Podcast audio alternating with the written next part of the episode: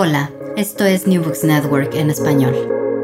Hola, ¿qué tal? Soy Elisa Botella de la Universidad de Salamanca y os doy la bienvenida a un nuevo capítulo de New Books Network en español eh, dentro del canal de la revista de Historia Agraria.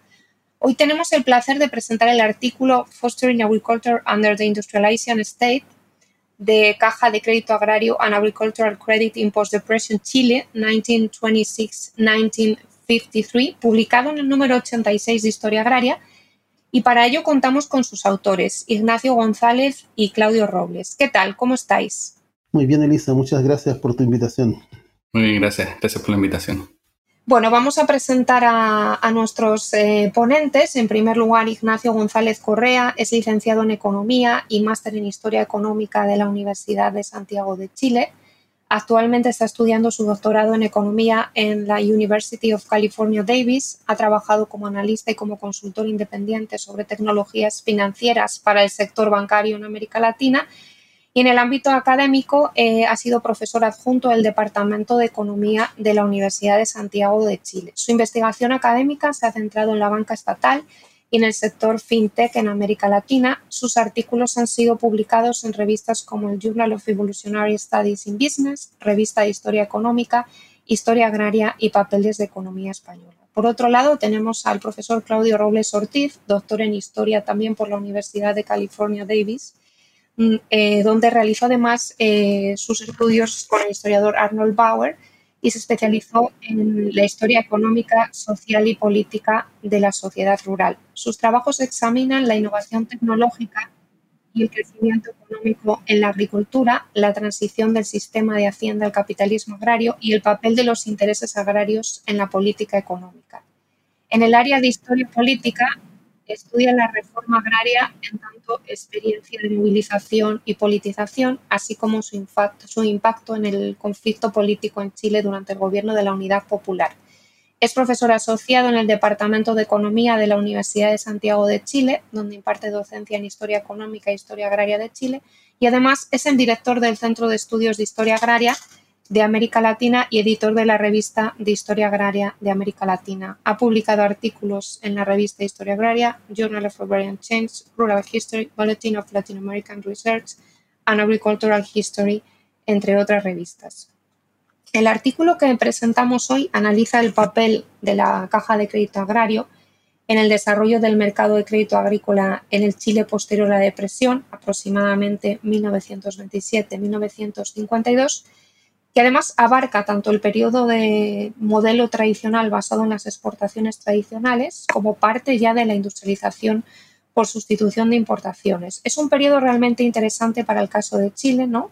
Eh, ya que se movía como un estado de temprana industrialización, eh, posteriormente eh, hacia una industrialización por sustitución de importaciones y además un país que cuenta con que contó ¿no? con cierta suerte en la lotería de las materias primas si lo comparamos con otros países más agrarios, ¿no? en su dotación de, factores, en particular rico en minerales, salitre y cobre. ¿no? Por tanto, supondría ¿no? esa riqueza más eh, mineral y menos agraria. ¿no? Y además creo que el artículo engloba esos varios modelos ¿no? y por lo tanto eh, se vincula ¿no? a diferentes literaturas que hablan de, ese papel que tiene la agricultura eh, durante el modelo de la ISI, ¿no? un papel secundario y ese sesgo urbano que, que tiene eh, la agricultura. En ese sentido, ¿cuál es la principal aportación del artículo a esa literatura previa dentro de la historia económica, por tanto, como decía ahora, pero también de la historia agraria?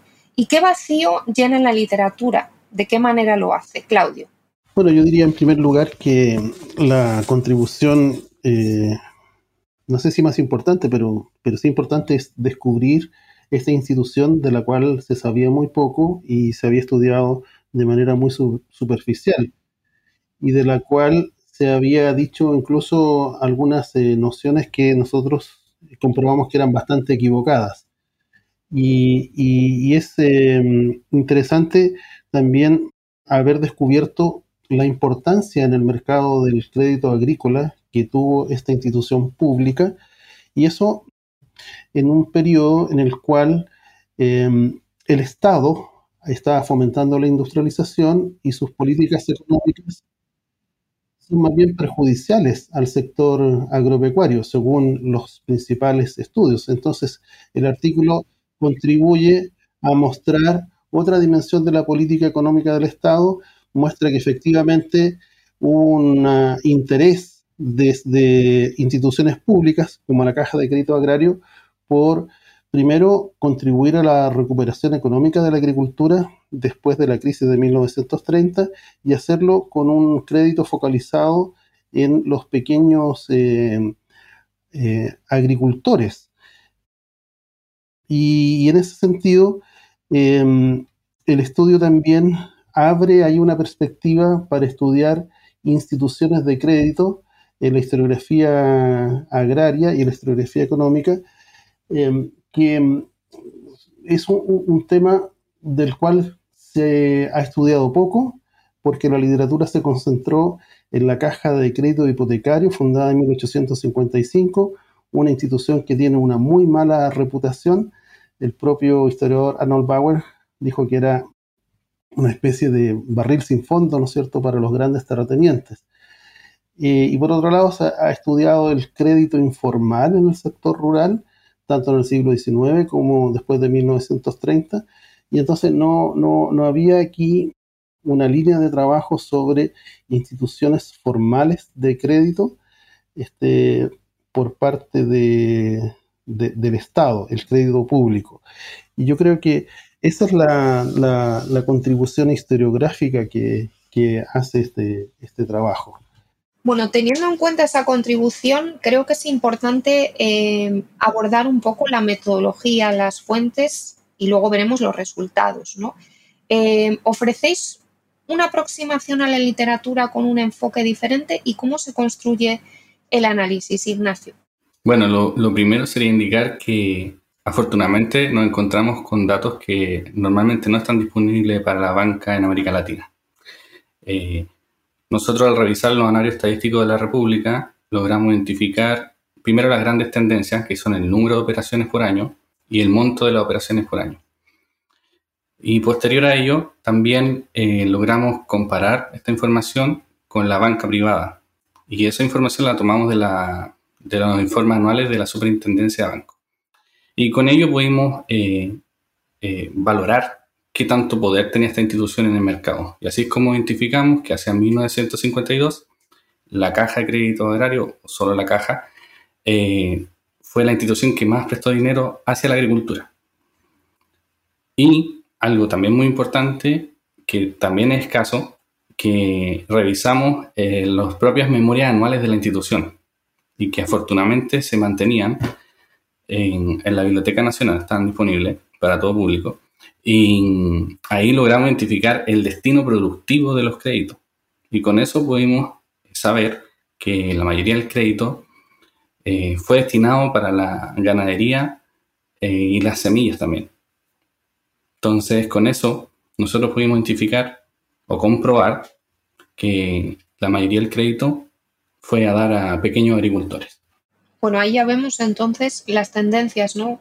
Que se establecen en base al análisis, ¿no? el número, el monto promedio, la distribución social, geográfica de la actividad, incluso la actividad económica, como mencionabas ahora, específica de los diferentes préstamos. ¿no? Vemos, como señaláis, que de 1927 a 1952 los préstamos de la Caja de Crédito Agrario representaron el 11,5% de todos los préstamos de los bancos comerciales y en este último año la eh, caja de crédito agrario prestó más dinero a la agricultura que cualquier otro banco. ¿Qué indican esas tendencias, Claudio?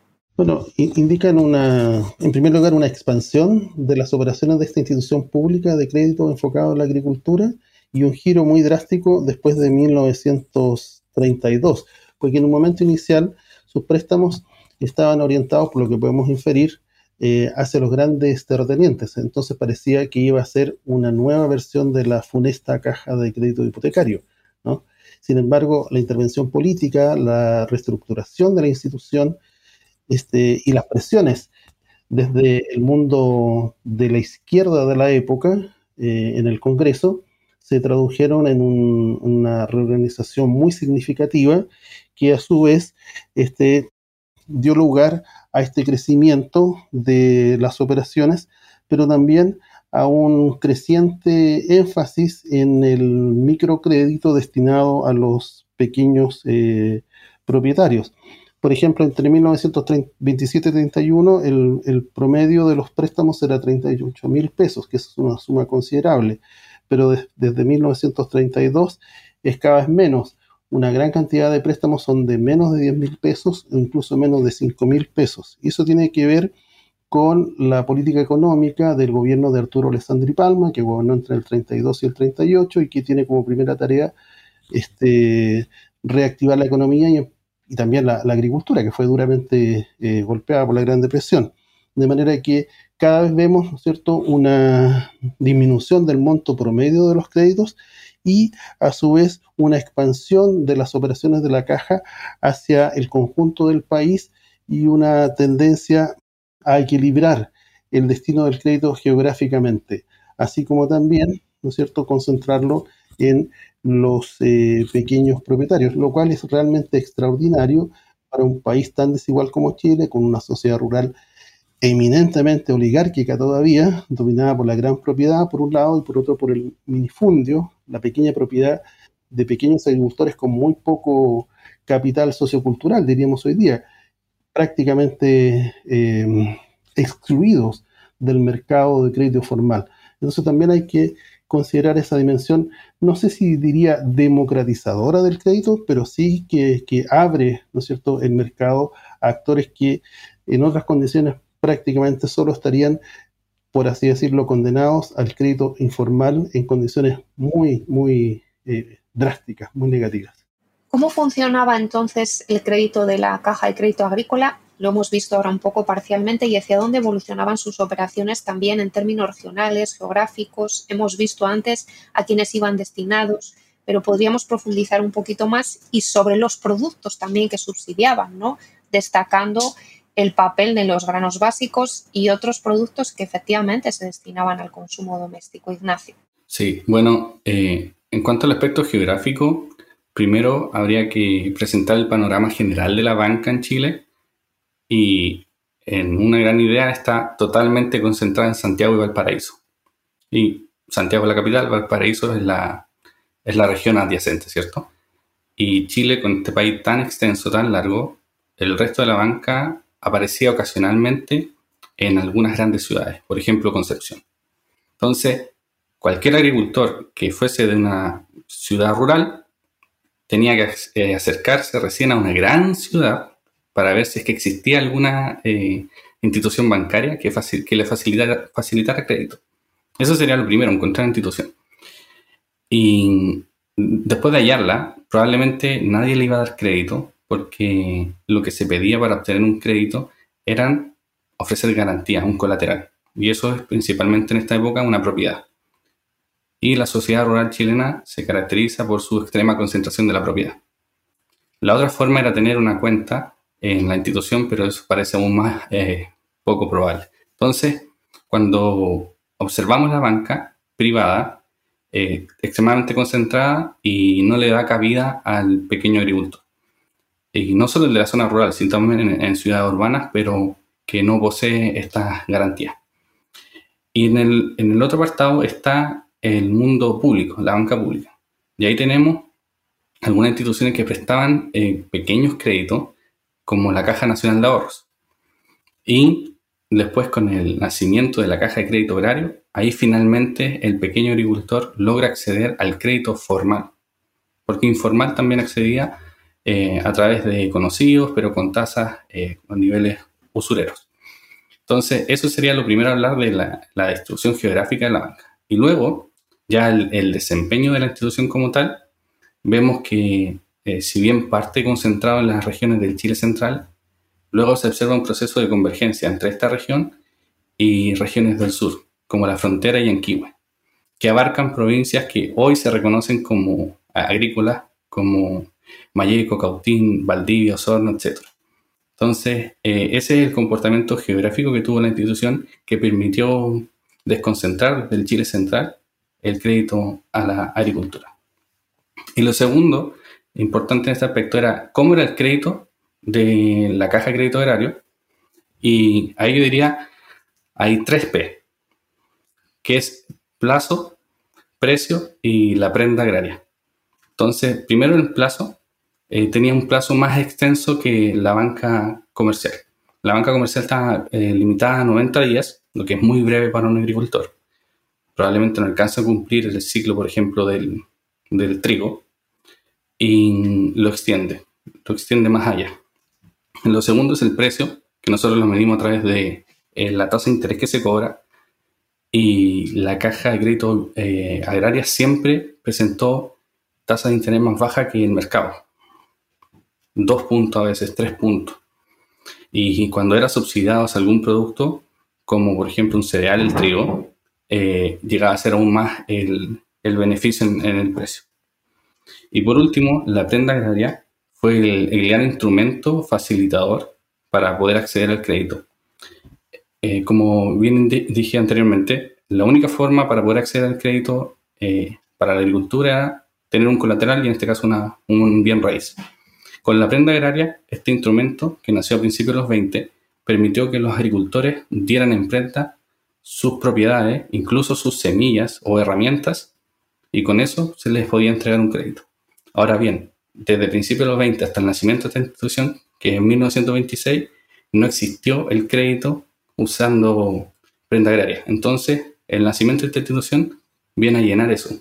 Existía este buena, buena instrumento legal, la prenda, pero en la práctica no se daba. Ningún agricultor eh, podía ir a, no sé, el Banco de Chile, banco privado más grande del país, y decir, ofrezco en prenda eh, mi rastrillo, y nadie le iba a dar un crédito. Entonces, cuando nace la caja, la caja es la que empieza a tomar en práctica esta, esta, esta invención de la prenda agraria, que por cierto eh, fue adoptada desde Argentina. se observaron los, los experimentos en Argentina de, de la prenda agraria y se adaptaron a, a nuestro país. Para cerrar un poco las conclusiones ¿no? del artículo, las reflexiones que aporta el artículo sobre las cajas de crédito, la caja de crédito agraria, me gustaría plantear dos cuestiones. ¿no? En primer lugar, si eran un instrumento de política pública para ayudar a los agricultores, lo hemos visto parcialmente, y qué aportaría nuestra experiencia de Chile a otros países, ¿no? teniendo en cuenta que uno de los problemas más comunes, como bien mencionáis al principio del artículo de las reformas agrarias, especialmente en la segunda mitad del siglo XX en América Latina, fue la falta de acceso a otros recursos eh, para los pequeños productores, más allá de la tierra, ¿no? y en particular el, acceso al crédito por parte de estos pequeños productores. Eso nos lleva a plantearos, a plantearnos si fomentaron también el crecimiento agrícola a través del crédito eh, público ¿Y qué aportaría esta experiencia, como muy bien también planteáis al principio del artículo, a otras instituciones similares en los países vecinos, México, Argentina, Perú, entre otros? ¿no? Esa relación entre los bancos o las cajas de crédito y el crecimiento del sector agrario, o más bien el tipo de crecimiento del sector agrario y también de la estructura de la tierra en el país. Para los dos, tanto para Ignacio como para Claudio. Sí, yo diría que que el caso chileno y de esta institución en particular demuestra que la desigualdad o la asimetría del mercado, en este caso de crédito agrícola, solo puede ser corregida por políticas públicas que estén orientadas de manera bien eh, focalizada a resolver eh, problemas claves en el sector agropecuario que tienen repercusión en la economía. En el caso de, la agricultura chilena post-1930, el gran proceso es lo que nosotros llamamos el estancamiento de la agricultura, que luego hace crisis a finales de los años 50 y entonces es el gran em, antecedente y factor que explica o justifica la implementación de la reforma agraria. Eh, entonces, si, tenemos eh, un sector que está eh, experimentando un menor crecimiento y, el Estado este, no dispone de herramientas para corregir algunos de los problemas eh, que provocan ese, menor crecimiento, ¿verdad? prácticamente no, hay una solución en un mercado tan, tan asimétrico. Yo creo que eso es, una, una lectura que uno puede hacer más allá del caso concreto del material empírico propio del artículo. Efectivamente, en la, misma línea, ya esto en, economía son fallos de mercado, ¿cierto? Este concepto. la, el, habría un argumento para que el Estado interviniera en, en, este mercado donde hay una falla. Efectivamente, hay individuos, en este caso pequeños agricultores, que están interesados en tomar el crédito y que por lo demás son muy responsables. Las cifras que nosotros hemos visto en la, revisión de la fuente, eh, comportamiento de pago fue exitoso. Evidentemente, la Gran Depresión, como todo el resto del país, eh, el comportamiento cae, pero fuera de ese evento, en el largo plazo, los casi 27 años de operaciones, el comportamiento de los agricultores en pago es exitoso. Entonces, había un mercado latente ahí que no era atendido por el sector privado. Y esa es la gran aportación del Estado de identificar y de preocuparse de crear los, instrumentos legales como la prenda agraria y luego ofrecer una institución que diera garantía en ello. El, otro aspecto también que he insertado en el, en el periodo de la ICI es que era importante que el país fuera capaz de producir alimentos para la industrialización porque el país está experimentando crecimiento, pero también porque las divisas se tienen que mantener, no tienen que salir por la adquisición de, de, comida desde el exterior, ¿cierto? Se tienen que mantener y ser utilizadas para, por ejemplo, la importación de maquinaria. Entonces, en ese aspecto se vuelve muy relevante eh, la dirección del crédito hacia los cereales, como el trigo, por ejemplo, o la papa, y después la, la ganadería. Y estos son años en que finalmente Chile se convierte en un importador neto de trigo, que no es algo menor, que rompe su tendencia que había adquirido desde el siglo XIX. Así que eh, gran parte del rol de la caja fue atender este, este gran mercado interno de los pequeños agricultores que debían abastecer al interior de Chile, que estaba haciendo su esfuerzo por industrializarse. Muchas gracias por estar con nosotros, Ignacio González, doctorando en Economía en la Universidad de California Davis, y Claudio Robles, director del Centro de Estudios de Historia Agraria de América Latina, para presentar vuestro artículo Fostering Agriculture and the Industrializing State de Caja de Crédito Agrario and Agricultural Credit in Post-Depression Chile, publicado en la revista de Historia Agraria. Gracias a todos los oyentes y hasta el próximo episodio del canal de Historia Agraria en New Books Network en español. Gracias por escuchar New Books Network en español.